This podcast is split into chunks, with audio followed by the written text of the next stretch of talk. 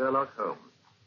We present the sixth and last play in our series based on the short stories of Sir Arthur Conan Doyle, dramatized by Michael Hardwick, with Carlton Hobbs as Sherlock Holmes and Norman Shelley as Dr. Watson.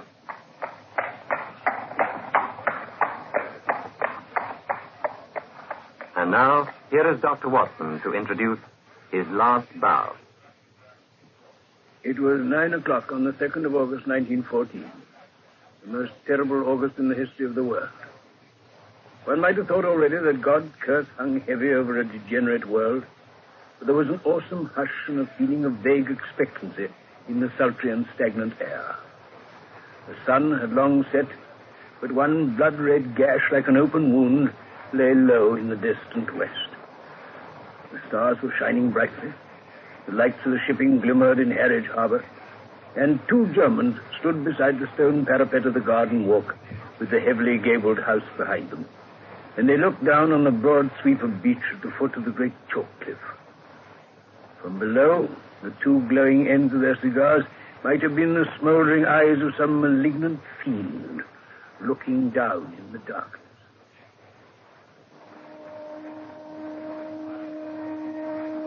Well, Von Bork, so far as I can judge the trend of events, you will be back in Berlin within the week. After four years in England, it will be almost strange. You will be no stranger to our people, I can tell you. As chief secretary of our embassy in London, I happen to know what is thought at the highest quarters of the work that you have done. Dear von Herling, you flatter me. If you believe that, I think you will be surprised at the welcome you will receive. For so little? These people have not been hard to deceive, you know. A more docile, simple folk than the English could not be imagined. Oh, I don't know about that. One's first impression is they are entirely soft. Then one suddenly comes upon something very hard, and you know you've reached the limit, and must adapt yourself to the fact. True, true. Have another cigar, von Herling. Mm, thank you. I shall miss this view, you know. Those are the lights of Harwich over there. Really. But as I was saying. Oh, I'm so sorry, dear. Not at all. I was referring to British prejudice in all its strange manifestations. For example, one of my own worst blunders. Blunder? You, one of the Kaiser's most devoted agents? Oh, I can afford to talk of my blunders because I'm well enough aware of my successes. However, this happened soon after my arrival in London. I was invited to a weekend gathering at the country house of a certain cabinet minister. I know him. I've been there. Yes, the conversation was amazingly indiscreet. As always. Exactly. Well, I naturally sent Berlin a resume of what I heard. Unfortunately, our good chancellor is a little heavy-handed in these matters. and he made a remark somewhere which gave away the fact that he knew what our cabinet minister friend had said. Typical. This, of course, took the trail straight up to me. No idea what harm it did me, Von Bork. There was nothing soft about our British hosts on that occasion. I was two years living it down. Now you, with this sporting pose of yours. Well, don't call it a pose. A pose is artificial. This is quite natural. I'm a born sportsman, so I enjoy it. Well, of course, that makes it more effective. You yacht against them, you hunt with them, you play polo. And my four in hand took the prize at Olympia this year. Did you see? Indeed. They even tell me, and is it true, Van Bork, that you go to the lengths of boxing with young officers? Quite true, my dear von Herling. And what is the result? My quite magnificent figure. the result, the true result, is that nobody takes you serious. You are a good sport, quite a decent fellow for a German. You're a hard drinking, nightclub, knockabout town, devil may care young fellow. And all the time, this country house of yours is the center of half the mischief in England. Ah. and the sporting squire, the most astute secret service man in Europe. Genius, my dear Van Bork. Genius. You flatter me too much, Baron. Still, I may admit that my four years in this country have not been unproductive. Unproductive? I've never shown you my little store of secrets, have I? No. Well, there will never be another chance. Shall we go inside? Mm, please lead the way. Some of my papers have gone already with my wife and the household when they left yesterday. Oh, very shrewd. You have the embassy's protection for the rest, and yourself, of course. Your name has been filed as one of the personal suite. Excellent. If you will come this way. I will just draw these curtains behind it. Of course, it is just possible that we may not have to go at all. England may leave France to her fate. Do you think so? We're sure there is no binding treaty between them. And Belgium? Belgium, too. I don't see how that could be. There is a definite treaty with Belgium. England could never recover from the humiliation that she let Belgium down. For a little longer at peace, it would mean trading her honor. My dear fellow, honor is a medieval conception. We live in a utilitarian age. Besides, England simply isn't ready. It's an inconceivable thing to us. But even our special war tax of 50 million hasn't aroused these people from their slumber. And you'd think that made our purpose as clear as if we'd taken the front page of the Times to advertise it. Hmm. Oh, look, depend on it. What with our lack of preparations for meeting submarine attack, making explosives and so forth, not to mention the devil's brew we have stirred up to keep her busy in Ireland, England cannot come in. Yet you know she will. Yeah, I agree. It is a question of when. I should think they would be wiser to fight with allies than without them. This is John Bull's week of destiny. And you, my dear Van Bork, will be found to have influenced that destiny more than any other. Thank you, there. Now, these papers. Of course. Here is quite a simple safe, you see. You've only hide it behind a curtain. Who should suspect such a good sport?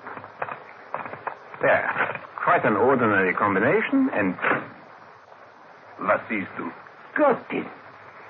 So many pigeonholes. Harbor defenses, aircraft, Portsmouth forts, Rosyth, Scapa Flow. But it's colossal. Not such a bad four years' work by the hard-drinking, hard-riding country squire, eh, Baron? but the gem of the collection is coming tonight. And there's the setting for it. Naval signals. But there's a thick dossier there already. Waste paper. Hmm? Somehow, the Admiralty got the alarm and every code has been changed. Uh, It was a blow, Baron. The worst setback in my whole campaign. But thanks to my checkbook and the good Altamont, Altamont? look at this telegram. Hmm? Will come without fail tonight and bring new sparking plugs. Altamont. Sparking plugs. He poses as a motor expert, and I have many motor cars. In our code, everything likely to come up is named after some spare part. If he talks of a radiator, he means a battleship. An oil pump is a cruiser. And sparking plugs? Naval signals. The new Admiralty code book. Worth how much? Five hundred pounds. Of course, I give him a salary as well. Greedy devils. They're useful, these traitors, but I grudge them their blood money. I grudge Altamont nothing. He's a wonderful worker, and he delivers value for money. Besides, he's not a traitor. I assure you, our most pan-Germanic Junker is a sucking dove in his feelings towards England compared with a real bitter Irish-American. An Irish American, eh? You should hear him speak. I can hardly understand him at times. He seems to have declared war on the King's English as well as on the English King. very good, very good. Well, I must be going. Must you? As you can imagine how things are moving just now at Carlton House Terrace. I must be back to my post. We shall expect you there tomorrow morning, then. Think of it, Van Bork. When you bring that code book through the little bar on the Duke of York steps, you can write finish to your record in England. So now you've seen my treasures. A bottle of Picard? May I offer you a glass before you drive? Uh, no, thanks. Well, all the more for Altamont. He has a nice taste in wines, and he took a fancy to my Tokai. Ah, the cheek of the fellow. He's a touchy chap. He needs humoring in small things. So, let us go into the garden again. We can get to your car that way. Well then, Baron. Ah, still and peaceful it all seems. Hmm. But it may be less tranquil this time next week if all the good Zeppelin promises us comes through. Eh? no. The lights just come on in that room. Ah, that will be Martha. Martha? My only remaining servant. I always tell her to retire early when Altamont's coming. She'd hardly approve of his type. Well, a pleasant drive, my dear von Herling. Auf Wiedersehen, Rock. Auf Wiederschauen. Until tomorrow.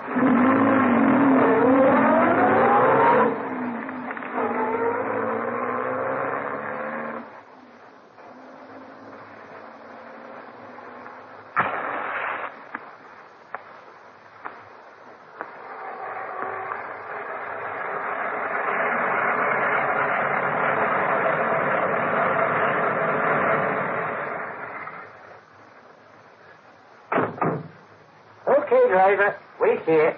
What you are, sir? Good evening, Altamont. Well? You can give me the glad hand tonight, mister. I'm bringing home the bacon at last. You've got the codes? All of them? Every last one. Semaphore, lamp, Marconi. How about that, huh? Come in, come in. Sure. Hey, you making ready to move or something? No, no, no. I'm just uh, rearranging the furniture a little. Uh-huh. Gee whiz, What now? that's safe. Now, you don't tell me you keep your papers in that. Why not? In a wide open contraption like that. It's usually concealed behind a little curtain. No one would think to look. And if they did, what would they find? What? Just a tin box that any Yankee crook would be into with a can opener. and they reckon you to be some spy. Ha! Why, if I'd known that anything in my handwriting was going to lie loose in a thing like that, I'd have been a mug to hand it over at all. My dear Altamont, no crook in the world is going to force that safe. That tin, as you call it. It is a metal that cannot be cut with any tool. Is that so? And the lock is a double combination. A, a double... How's that? You don't know what is a combination lock? I haven't a notion. And I thought you were some spy. Come, I'll show you. And you can see me for the way, the sparking plugs, eh? There are two dials, you see? Uh-huh. One has letters, the other has numbers. You adjust the lock so it can only be opened by a certain combination of those letters and numbers. A word and some figures to follow. You select them on this dial, and hey presto. Is that so? Would you care to try to open it now? Sure. Sure. Uh, uh, uh, now, wait a minute. I don't know the goddamn code. Exactly. So now do you think any Yankee crook could find his way to our secret, Altamont? Ah, I guess I give you best, Mr. Von Bork. Ah, but you will have to give me better still in a moment, my dear fellow. How's that? I had this safe installed four years ago, and I arrived here. What do you think was the combination I chose for its lock? Gee, I don't know. Well, as we worked so closely together, Altamont, I will admit that you are right. I am preparing to leave. Ah, Tomorrow, in fact.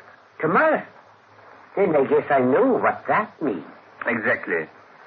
Therefore, I see no harm in telling you the combination of words and figures that alone will open this safe. It is August 1914. My, but that was smart. Four years ago you knew that. Yes, even then there were a few of us who could prophesy the date. And here we are, August 1914, and I am shutting down tomorrow morning. Within 48 hours, I shall be in Berlin. You will, huh? And how about me? You? Sure. I guess you'll have to fix me up, too. I'm not staying in this goddamn country all on me lonesome.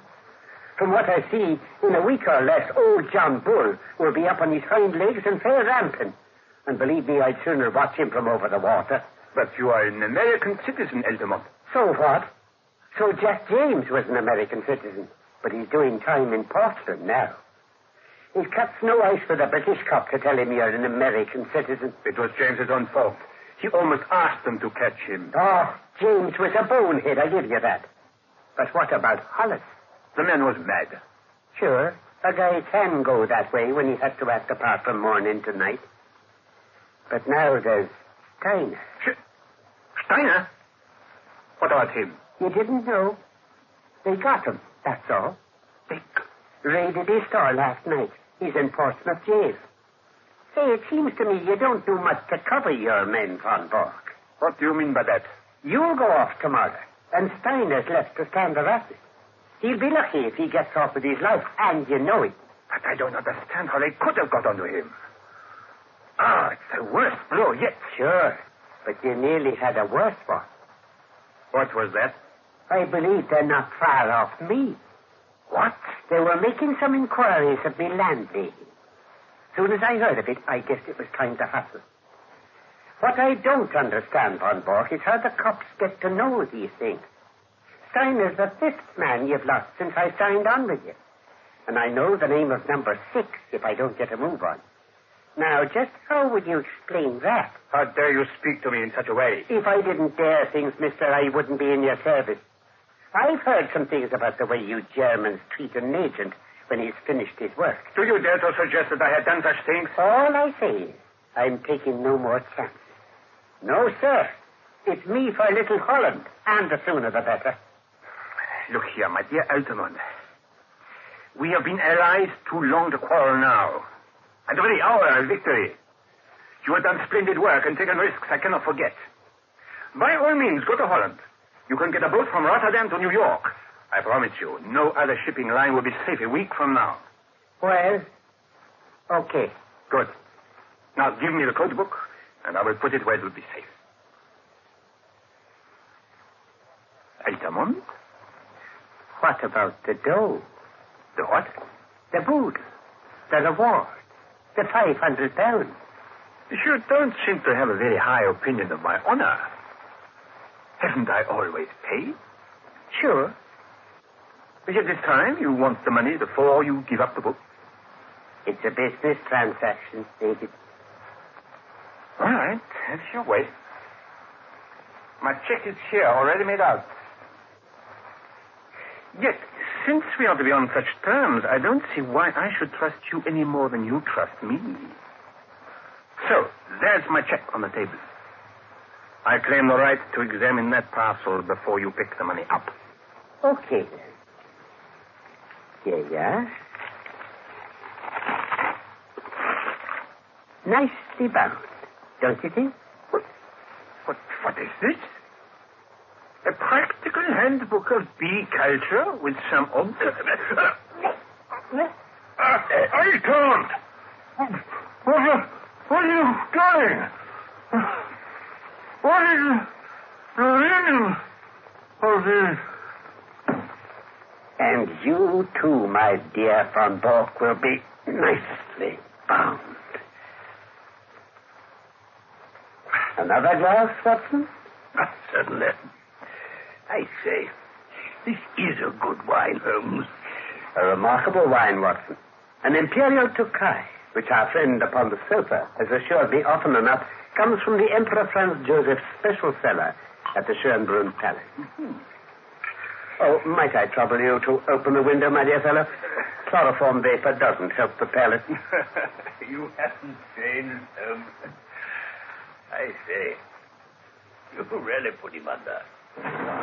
All the same, I'm relieved to see him securely bound. He's a resourceful fellow. You think any of his cronies may turn up, Holmes? I fancy not. He allows very few of them to visit him here, in case they're followed and lead the authorities to him. No, there's only one person likely to interrupt us now, and that. Excuse me, Mr. Holmes. I, I wondered. Ah, Martha. Come in and greet an old friend. Why, it's. Mrs. Hudson! Oh. Oh, oh, how are you, Mrs. Hudson? Well, bless my soul, you don't look a minute older. Oh, go on with you, sir. My, but you're looking well yourself, sir. Well, I can't grumble, you know. Retirement can do a man a world of good if he's got his interests. That's what Mr. Holmes is always saying, isn't it, sir? Quite so. Oh, dear me. Oh, I hope you didn't have to hurt him, Mr. Holmes. Not at all. Well, I'm glad. He's been a good master, according to his lights. He wanted me to go off with his wife to Germany yesterday, when he said I would be safer. But that would hardly have suited your plans, would it, sir? No, indeed. So long as you were here, I was easy in my mind. When your lamp came on as you saw his visitor leaving, I knew that all would be well. It was the secretary of the embassy, sir, Baron von Herling. I know. His car passed us. I thought he would never go. I knew you wouldn't want to find him here. No, indeed. Well, I suppose you have everything ready to leave? All packed, sir. Capital. You can report to me in London tomorrow, then, at Claridge's Hotel. Very good, sir. Well, I won't interrupt you any longer. Good night, Dr. Watson, sir. I hope we shall meet again. Oh, Mrs. Hudson, my dear, something assures me that we have many, many more meetings to come. I'm sure, sir. Well, good night, gentlemen. Good night, Martha. Good night, Mrs. Hudson. Another glass, my dear Watson. Thank you, Holmes. Now, as to the papers in this safe, which our friend so kindly instructed me how to open, they will at least show our people what is known to the Germans and what is not. I may say that a good many of these papers have come through me, and I need not add are thoroughly untrustworthy. I never pictured you in the espionage business, Holmes. It would brighten my declining years to see a German cruiser navigating the Solent according to the minefield plans I have furnished. but now, my dear Watson, how about you? Hmm? Why, I've hardly seen you in the light yet. How have the years used you? You look the same blithe boy as ever. Hardly a boy, Holmes. but I feel 20 years younger tonight. I've seldom felt so happy as when I got your wire asking me to meet you at Harwich with the car. Thank you, Watson. But you know, you, Holmes, you, you've changed very little, too. Same with that horrible little beard. This is one of the sacrifices one makes for one's country. Tomorrow, the beard will be but a dreadful memory. With my hair cut and a few other superficial changes, I shall no doubt reappear at Claridge's as I was before this American stunt. Oh. Oh, I, I beg your pardon, Watson. My well of English seems to be permanently defiled. I meant as I was before this Hibernian American job came my way. but you had retired, Holmes, living the life of a hermit among your bees and books on that small farm on the South Down. Exactly, Watson. Here is the fruit of my leisure days. What's this? What's this? The magnum opus of my latter years. A practical handbook of bee culture with some observations upon the segregation of the queen. Great heavens, Holmes. Alone I did it. Behold the fruit of pensive nights and laborious days when I watched the little working gangs as once I watched the criminal world of London. But how on earth did you get back to work again? I've often marveled at it myself. The foreign minister alone I could have withstood, but when the premier also deigned to visit my humble roof, The premier, eh? the fact is, Watson, that this gentleman on the sofa was a bit too good for our people. He was in a class by himself. Coming to, Holmes. Good. You see, Watson, things were going wrong. Agents were suspected or even caught, but there was evidence of some strong and secret central force. It was absolutely necessary to expose it. So they came to you. Strong pressure was brought on me to look into the matter. True, I have missed two years of contented retirement, but they have not been devoid of excitement. Wait till they haven't. You'll be round in a moment. Mm. You will realize how complex the matter was when I say that I started my pilgrimage at Chicago, graduated in an Irish secret society at Buffalo, gave serious trouble to the constabulary at Skibbereen, and so eventually caught the eye of a subordinate agent of Von Bork who recommended me as a likely man. A likely man. Since then, I've been honored by his confidence, which has not prevented most of his plans going subtly wrong, and five of his best agents being in prison. I watched them, Watson, and I picked them as they ripened. Oh, well, sir, I hope you're none the worse. Fine. Though unmusical, German is the most expressive of all languages, Watson. Mr. von Bork, you have a lot to answer for. I shall get level with you, Altamont. If it takes me all my life, I shall get level with you. Ah, the old sweet song. How often have I heard it in days gone by? It was a favorite ditty of the late lamented Professor Moriarty. Colonel Sebastian Moran has also been known to warble it. And yet, I live and keep bees on the South Down. As my speech shows you, Mr. Altamont had no existence, in fact. I used him, and he is gone. I remain. Then, but then, but then who are you? It is really immaterial who I am. But since the matter seems to interest you, I may say that this is not my first acquaintance with your family.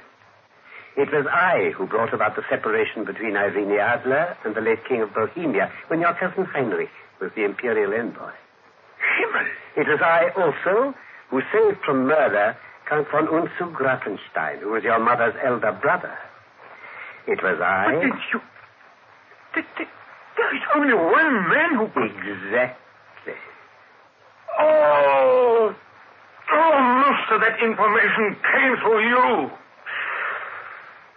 It's my ruin forever. You have done your best for your country, and I have done my best for mine.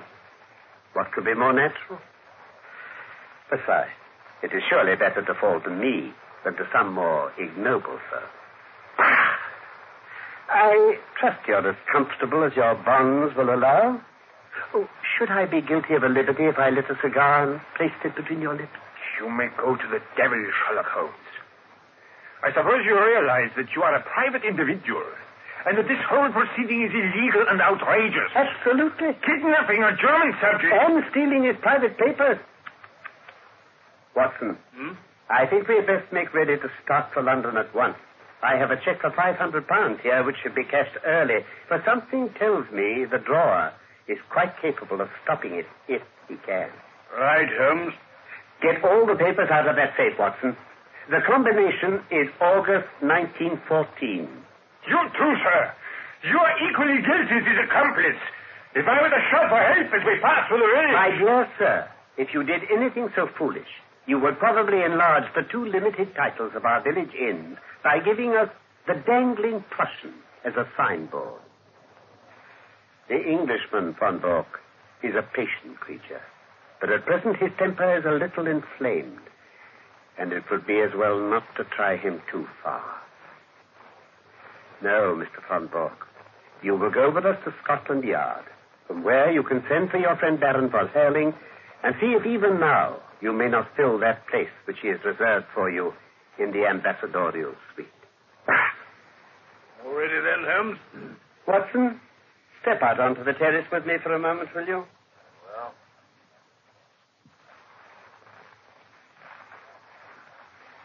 Who knows? This may be the last quiet talk we shall ever have. Oh, don't say such a thing.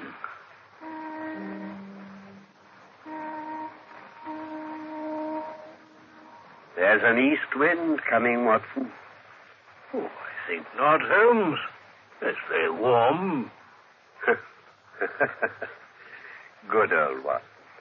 You are the one fixed point in a changing age. There's an east wind coming, all the same. Such a wind has never blew on England yet. It'll be cold and bitter, Watson, and a good many of us may wither before its blast. But it's God's own wind, nonetheless.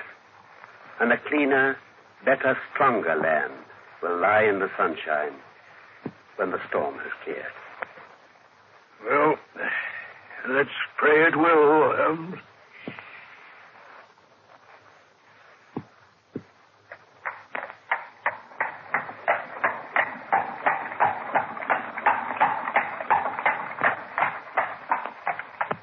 His Last Bow by Sir Arthur Conan Doyle was adapted for radio by Michael Hardwick and was the last program in the series.